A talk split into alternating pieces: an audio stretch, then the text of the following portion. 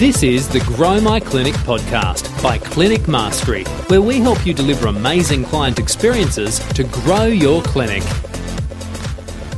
Welcome to another episode of the Grow My Clinic podcast. My name is Ben Lynch, and today we have a very special guest, Dr. Glenn Richards. Now, Glenn is a veterinary surgeon and founder and former CEO of Green Cross, Australia's largest pet care company. Glenn spent 10 years building a multi million dollar integrated pet care empire, which now operates in more than 130 veterinary hospitals in Australia, New Zealand, and China. Green Cross is also Australasia's leading specialty pet care retailer with more than 200 stores operating under the brand names Petbarn and City Farmers. You may better know Glenn from his involvement with My Foot Doctor and his media presence as one of the four investors on Shark Tank Australia, hosted on Channel 10. Glenn, welcome to you. G'day, Ben. Thank you very much for the invitation, and uh, I'm looking forward to the chat. Awesome. Glenn, I'm interested in breaking down your transition from clinician to business owner to investor. So, a lot of people listening in, they're a clinician, they're a practitioner that's gone, I want to start a business, I want to start my own private practice. And all of a sudden, they go from the artist, that person that does the health stuff really well, to becoming a business owner, which has a whole host of other skills that are required. I'm interested if you could share your story about how you transitioned from that clinician to business owner and some of the key lessons that came out of that transition. Absolutely. So it's, it's good you sort of paint that picture because I am a bit of a fan of uh, Robert Kiyosaki and the, the cash flow quadrant where you go from employee to uh, self-employed to business owner to investor. And I guess all of us, as we age, we, we hopefully move around that, that cash flow quadrant. And um, um, in different businesses, I'm the business owner. In a lot of my businesses now, I'm an investor. But uh, absolutely started as the employee. And uh, to give you the background, I was working as a vet in, in London, doing the obligatory uh, couple of years overseas, and um, decided it was time to come back to Australia. And I rang up a, a little vet practice in uh, Townsville and said, "Look, I'm interested in buying your, your branch practice." And they said, "Look, we're actually going to sell our." Uh, our main hospital and the branch practice. And I said, Well, who knows? And they said, No one. I said, Well, tell me a little bit about the practice. And over the course of about a, a 10 minute discussion from, from halfway around the world, I end up uh, finding out how much they wanted the practice, what it turned over, sort of the, what the clients were like, what the sort of patient base was about in, in the veterinary industry, and uh, made a an offer. And uh, pretty much in 10 minutes, we did a hand for me to buy their, their main hospital and their branch practice. Um, I then uh, needed the funds because I was a, a young a young guy based in London and doing a lot of backpacking and and myself based in a practice there. I, so I rang my father, the, the bank of dad, and said, look, um, just done this handshake deal for a practice in Townsville. Dad, how do you feel about uh, lending me some money and perhaps guaranteeing my bank loans? And uh, uh, he uh, pretty much uh, hung up straight away. Had ring him back and explain what I was up to. And uh, he said, look, uh, I'm interested. Uh, why don't you develop a business plan and when you get back to Australia, um, run me through what you, you're planning. Um, so about a week later, I actually got on the Trans-Siberian Express, and, and I've told the story many, times. Uh, but, but basically, got on a on a train. I, had done a lot of business reading for a couple of years while I was doing doing my vet work in London. So I'd almost pretty much read every book that was part of an MBA program. So I had some good business background. And uh, so sat down over a course of seven days to write a business plan to buy a vet practice in Townsville. Now, the, the, the bonus to this trip was that was the, the carriage I was on was full of Ukrainian traders that uh, sort of strongly suggested that we had to uh, uh, have a few vodkas with them every night, and the few vodkas every night would uh, sort of expanded. And, and as the journey went on, my, my sort of business plan to buy one vet practice in Townsville expanded into a business plan to, to create a network of uh, veterinary practices across Australia. Um, but a key part of that, that business plan was dealing with some of the big industry roadblocks in the veterinary industry. There, there was poor succession planning for for older vets. Um, a lot of the younger vets were disillusioned by what they found once they got into practice. Um, there wasn't good basic support for, for people that worked in our industry. There was a high suicide rate. I think the quality of practice was, was uh, marginal because a lot of practice owners stop investing in equipment and facilities and growing their team as they evolve their practice. Um, so a big part of the business plan was trying to deal with industry roadblocks and, and think of, about how to better, I guess, support veterinary hospitals and how better to support people that work in our industry to create a, a better work environment, to create a better place for the clients to bring their pets um, so they would get a, a higher standard of, of, veterinary care. I guess a better succession plan for the older vets so that there was a, a definitely a, a, better way of, of exiting their practice or, or uh, some, some cash out of their business. So there's a whole lot of whole lot of things that were circulating that I dealt with in my business plan. So I ended up getting back to Townsville, convinced Dad to, to buy my first vet practice, um, grew that to, to, five veterinary practices in Townsville. I then linked up with a couple of mates in Brisbane and a, and a mate in Melbourne, and we formed a co-op. And uh, that co-op then did some marketing, did bookkeeping, did some benchmarking, um, KPI, scorecard keeping, that, that, sort of stuff. So it sort of evolved. And uh, then we had a couple of guys turn up and they were wearing white shoes from the Gold Coast and, and uh, uh, they optioned up 13, 13 vet practice in a, in a classic roll-up model. And uh, so we had our, our 17 practices in a uh, in our co-op. So we're still all independent owners, but we were we were basically sharing a whole lot of knowledge. Mm-hmm.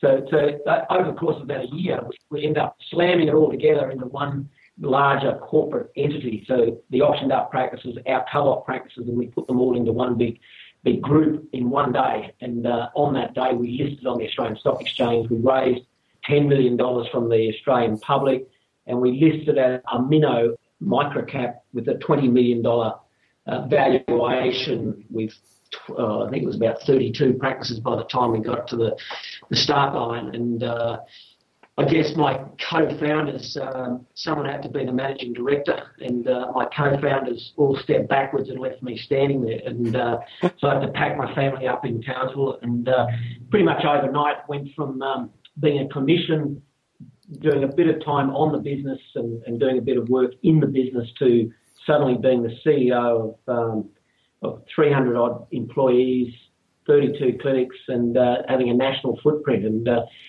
so the first year or two was just an absolute hellfire in terms of um, developing skills to be a CEO. You know, I've run five practices. I've been part of a collaborative group, but it was a very, very big learning curve to, to step up to be a public company CEO.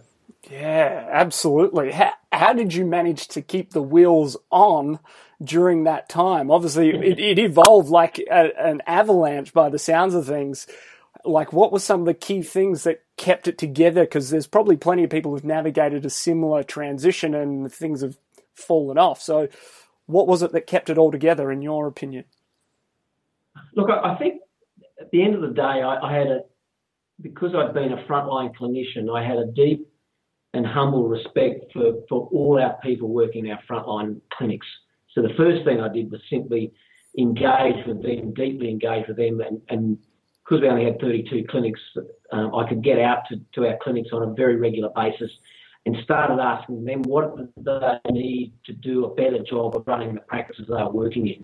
So we could then prioritise some resources to those things we needed a, a common IT platform, a I guess developing a, a benchmarking and coaching model so that we had KPIs on every individual clinic and benchmark each other and then having and developing coaches that could go in then and, and, sort of work on the things that weren't working well in individual practices. So some of those things, you know, it, it, it was a matter of of, of uh, getting the culture right very early, but at the end of the day, respecting frontline clinicians that they do a damn hard job, and our job is to support them. I think we started with that position that we were a support team, not a headquarters, and as a support team, deeply engaging with vets and nurses to say, what can I do for you to make your workplaces better. And then they gave me the clear indications on the on the areas that we had to allocate time and resources to. But I can tell you that the first year was just damn hard. Um, mm. By the end of the second year, I was exhausted and mm. um, um, realised then that I had to start bringing in more sophisticated managers and, and support people to help me in, in the journey. And uh, uh, I had a young CFO at the time gave me very strong advice that we needed, you know, to improve the team that was the corporate team that was supporting our frontline clinics. And um, uh, and about the same time, uh, my, my chairman of the company, Andrew, said, look, you've got to come along and meet this guy, Verne Harnish. He runs a, a, a, um, a workshop called uh, the, the, the Rockefeller Habits. And I went, yeah, yeah, sure. So we turned up to the workshop and I was a bit cynical, but came away from that one day workshop with a, a copy of uh, the Rockefeller Habits and, and uh, bought the DVD set and got stuck into, I guess, developing my skills. But the, the, the epiphany I had was going, you know what? I don't have to know too much. I just have to find a great team and, and then hold them accountable and responsible. And, and as the CEO, then become, I guess, the, the guy that, that uh, brings it all together, gets rid of the politics and the egos, and just work out what we have to do and where we have to agree on where resources are going to be allocated. Mm. Um, so it was a bit of an epiphany for me because as a vet, and I guess as a podiatrist, you, you feel you have to know everything. When your patient comes in, you have to help them and solve their problems. And as a CEO, I, I was in that position, and then this epiphany overnight went, I, I don't have to know everything. I have to find people that, that can answer and, and help with and come up with solutions and get them to work as a really collaborative team and then at the same time deeply engage with our, our clinicians and our support staff and, and make sure we were talking to them on a regular basis. And I think you'll find um, a lot of that philosophy has flowed into the development of my foot doctor and and, uh, and, and Allsports, our physio group um, that, we're, that we're working on at the moment. But at the end of the day, the job of corporate in a, in a na- developing a national network is to work out how to best support those local businesses that, that are involved with, with that corporate group. Yes, a couple of things that really stand out for me there, Glenn. Obviously, the humility of going, you know, I've got to find a different perspective. You you took on Verne's stuff, and it's incredible. If people haven't read it, get onto it, digest it. So you, yeah. you, you got around some better people who are more skilled in business or had a different perspective in business to upskill from that clinician to business owner. And then one thing as well that uh, I love there, and I've picked up on a number of your uh, presentations, etc., is your attention to people, and maybe it's your own language of the the progression of your people, is something that uh, you've often mentioned. Can you just tell us a little bit more about how you might do that? You said engaging with our frontline clinicians is important when we're navigating yeah. that change and growth. As as a as a smaller, if you go back to that smaller time where you were working ridiculous hours as a clinician, making the transition, there's a lot of people here will be saying, "Oh, you know, if only I had the time to work with my people." um, yeah. What do you say so, to you that? Know, when, Ben, when, when, you're a small team, you, you're interacting on a day-to-day basis just to be part of your team. Mm-hmm. But at some stage, so you're picking up the, the gossip, the hallway conversations, you're picking that up as the organisation gets bigger, you lose some of that. So you've got to work out communication strategies to ensure everyone in the organisation gets a chance to put their concerns forward, their their their, their uh, ideas forward, and how to capture that. Um, and, and in smaller practices, you know, you're day to day with them, but at the same time, you still got to have that discipline, having some formal time, which is the old E Myth Michael Gerber work on the business time and having your team as part of working on the business so that they actually have a formal setting to be able to participate and not just have a hallway conversation. And, and I guess the bigger the organisation, the more formal and disciplined those structures have got to be. So we, we got very good at it. The bigger we got, you know, I used to do it quite well in, in uh, when I was just based in Townsville and, and uh, before I discovered the, the, the Verne Harnish material around the Rockefeller habits. But um, we then got really serious about uh, the 90-day resets, the you know, monthly ma- management meetings, the weekly operational review meetings, the daily huddles, those sort of communication channels. And then pull that right across. So our area managers would, would engage with practice managers. Our um, operations manager would, would engage with the area managers. as CEO, I would engage with all my senior managers on a daily basis, on a weekly basis, and we'd bring all our area managers and all our senior managers and all our middle managers, marketing and, and all those different functions all together on a monthly basis and have a full day of, of um, I guess, educating, uh, of spelling out what our initiatives and projects we're working on and how we need to get the buy-in of our of our team. Um, and we also have the other way, what's happening out in our clinics that we need to hear about. So by the time we, we go to reset the company, which is every 90 days, we're hearing the critical issues coming out of our team members and the critical issues coming out of our customers. And one of the little things I got by senior managers to do was to start ringing one employee and one customer once a week.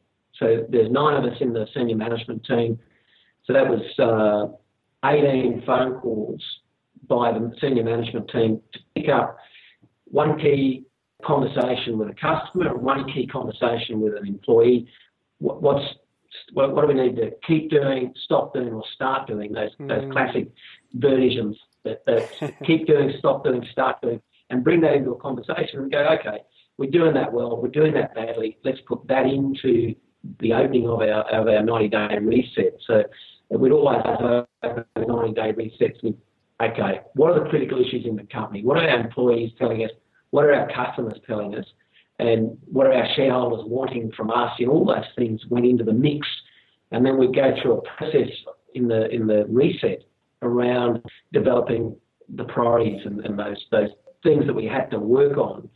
take time and money to to make sure that continue to develop the company because it gets so easy. Mm. You know, you turn up every day and nothing's too bad, so you don't keep working on your business. But if you take a mindset that you're never perfect, and you can always fine tune, you know, it's the Japanese looking for 1% of improvement on a daily basis, and lo and behold, things start getting better as time goes on. Yeah, absolutely. I want to dive in just a little snippet there about when you move to a model like this, where you're having more meetings, they're more structured, and perhaps there's some, you know, KPIs that we're starting to look at. Did you find, and maybe how did you navigate any resistance from clinicians who are traditionally more about, you know, uh, in your case, the health of maybe the animals and so forth, uh, the the investment of the pet care owners, navigating between the money mindset of practitioners and the yep. business objectives. How did you go, and do you have any kind? And now you're obviously in um, physio and podiatry no doubt this comes up a lot of the time with people is as we move and focus on business growth these become important discussions how do you how do you approach that resistance from a practitioner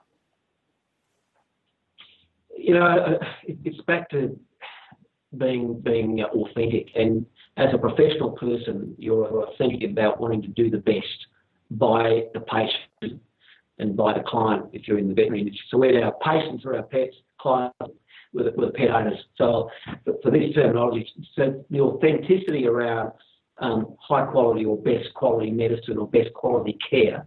And I often say to my team, way before doing the public company, was you, you've got to see the person coming in and see the pet first and not go looking for their wallet. You simply do your examination, decide what needs to be done, and offer what's needed. Yep. And you let the patient or let the client decide where they want to go with that. But as a clinician, you offer the best care option first.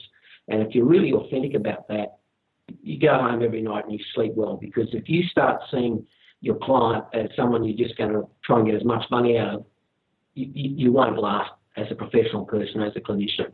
And so I used to have the, the mother-in-law test just pretend that person in front of you is your mother or your mother-in-law, and you simply want to do the best by them or the best by, by their pet, and you offer what's needed. It's as mm. simple as that.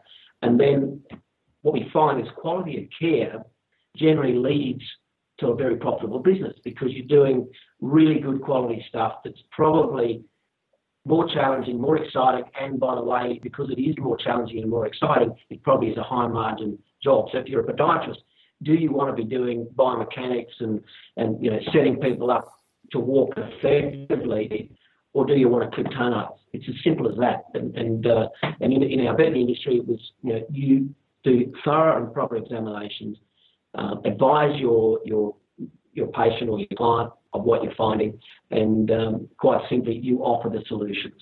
So with our benchmarking and coaching, we strongly led with quality of care or best care standard KPIs and dovetail those into some financial KPIs. But we had a strong view that, that we had to make our, our teams business aware. So if we're doing really good quality medicine and quality clinical work, this leads to actually quite a good business model.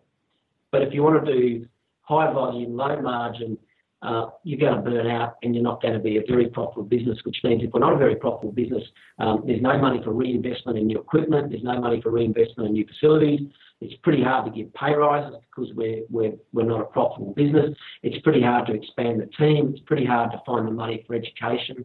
You know, all those things. So, so we had a, an active program that, that rolled through our clinics on a regular basis around business awareness, advising them how the business actually made money, um, the importance of best care standards, and, and all those things sort of gel together. And, and, and then our KPIs, and we had 10 key performance indicators with about another 40 that also sort of came in under those around quality of care KPIs, as well as then, as I said, that linked also to financial KPIs. But there was a deep view that we had to help educate our, our clinicians and make them aware of what best standards of care were. And then, by the way, um, we have to measure stuff because if we're measuring stuff, it tells us where we need to educate you or support you better. Yeah, absolutely. I love that distinction because as a business owner, you start to dive into the numbers and the details, and it's your livelihood. So you're really invested in knowing what's going on to grow this business but a lot of the team members may not have a clue about how the business works or operates. So you're really making that education something that's important ongoing for your team. Absolutely. We, we a strong open book approach. So we were going to show our numbers to the Australian public as a public listed company on the total company. Then we decided we would show each individual practice their P&L. So each practice as well as getting their financial information, more importantly, they got all their, their standards of care. This is, this is how effective you are as a clinician, and by the way, this is how effective you are as a business. Mm. And that, that was part of their business aware education, and uh, I was very comfortable that each, each right down to from, from senior vets right down to trainee nurses, they got to see how that business was performing. Mm, absolutely. Some real pearls here, Glenn. Uh, so for mine, you know, the 90 day resets, having those 12 month plans, so important to come back and the communication with your, your frontline clinicians, the meeting between any sort of senior management, the communication seems to have a lot of structure and a lot of planning and a lot of key objectives, you know, each 90 days that you're working towards.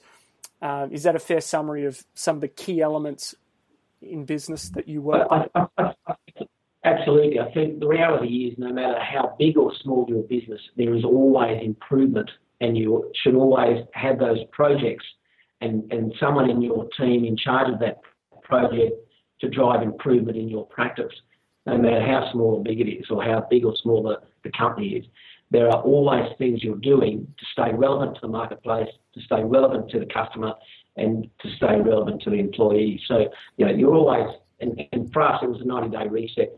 Um, we did things like, okay, every single practice has to have a business plan. So every year we have a, a, a day out for each practice and we develop a business plan for that individual practice relevant to the community they serve.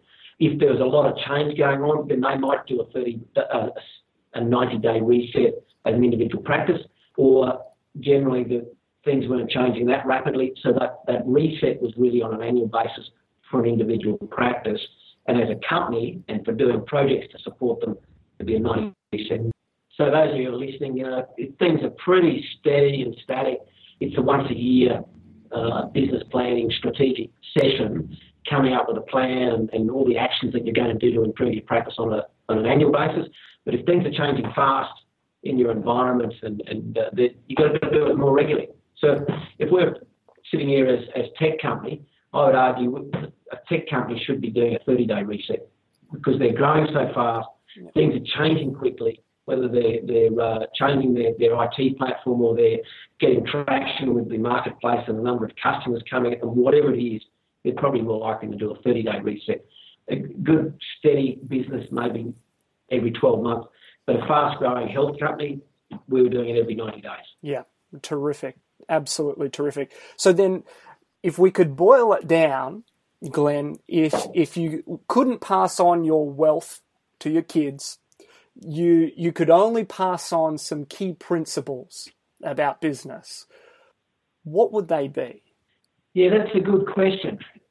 I, I, I have no doubt that all of us have that capability to step up when you need to step up. So you, you're able to expand your your um, your thinking by reading books, um, by finding mentors, by chatting with peers. So to some degree, um, go find a good story and work out and learn from that story, be it through a book that you're reading, through a mentor you're chatting with, through reading white papers online, through whatever. Use that as, as some sort of um, basis to continue to grow your, your personal growth. But I guess I, I, one of the key things I found was was the marketplace, the business marketplace is competitive. Therefore, you've got to be prepared to work harder, longer, and smarter than the competitors out there. And when you're in business, you are competing against the businesses down the road, and you have to be prepared to um, to educate yourself through, as I said, mentors and, and book reading and going to workshops and re- listening to podcasts like this. Um, finding a mentor that's perhaps been on the journey uh, prior to you that's going to pass on some good knowledge.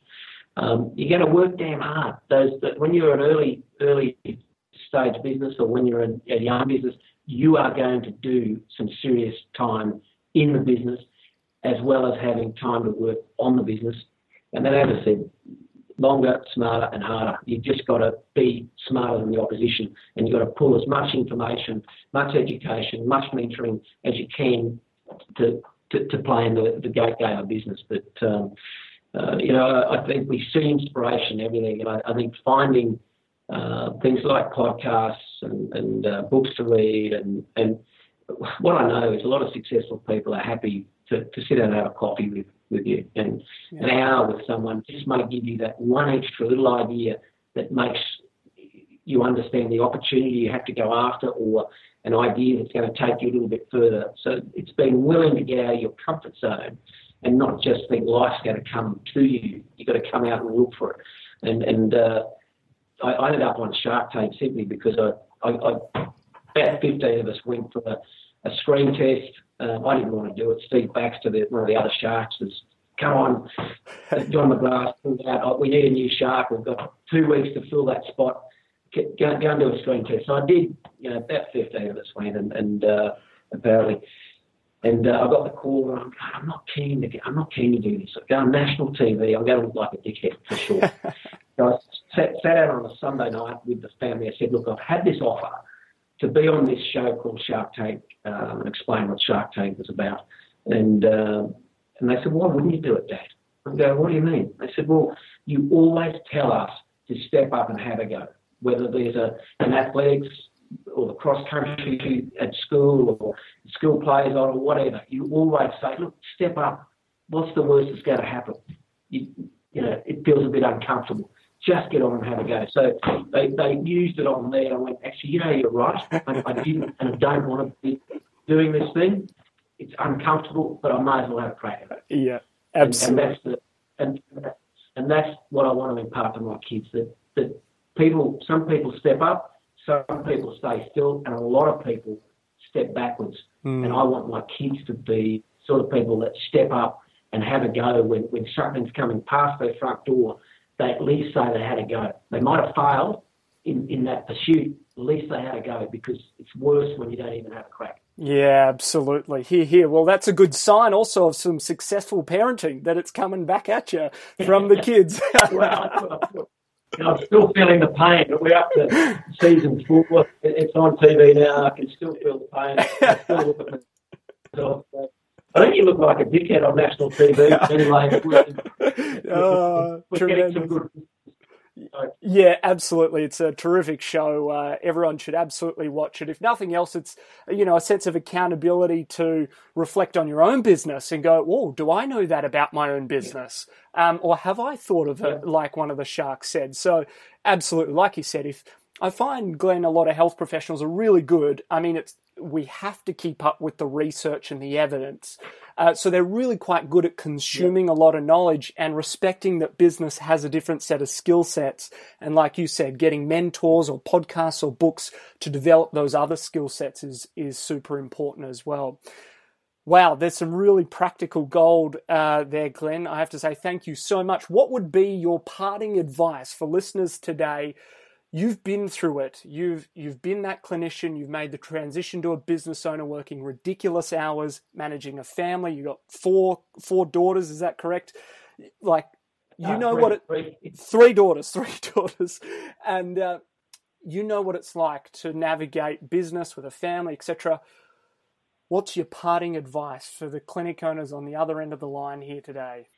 Look, I think you've got to uh, have a vision for what your business and your life looks like. What is your absolute optimal? Because a lot of people don't need to do what I've done. You know, I, I wouldn't recommend it to, to 95% of clinicians I, I bump into. They are great clinicians and they should continue to be great clinicians, but they have to be willing to collaborate. You know, creating a bigger team and then perhaps putting a business manager on, on the payroll or a practice manager at the very least in the business to do a lot of this crisis management, to do um, external facing stuff around the business, maybe all they need, so they can then have more time to be being a great clinician. But I, you know, I think strong view is is um, as, as professional people, we need to continue to develop our, our, professional capability, but we should be business aware at the very least and be aware of where we, we have our weakness, be it putting forecast models together or a budget together for next year, perhaps um, go and get a good accountant and perhaps bring in a good practice manager to complement or supplement the skills that, that you don't want to develop. Mm. You know, it's okay as long as you're business aware and you pull up at least monthly to say, how is the business going? How's the morale of the practice?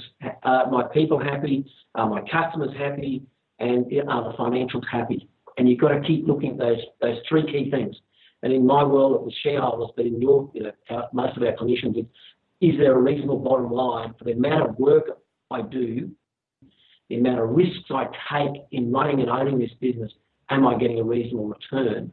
And work, you know, you've got to spend a little bit of time working on the business. So um, I'm, I'm, not going to give too much advice. I've had a big hard journey with, with my own uh, businesses, but the reality is be willing to collaborate, be willing to delegate, and be willing to assess yourself about where your strengths and weaknesses are. And if you love being a clinician, stay there and bring in uh, someone else, employ someone to cover off your weaknesses around the business side. Terrific, terrific advice.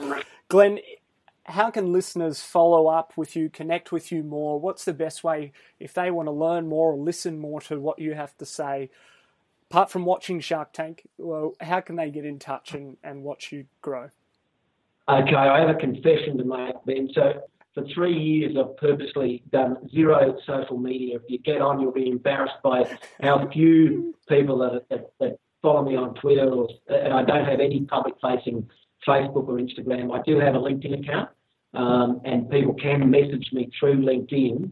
Um, but my I guess a lot of my companies now are wanting me to lift my profile so that I can help support them a bit better with my social media and some of my education tips.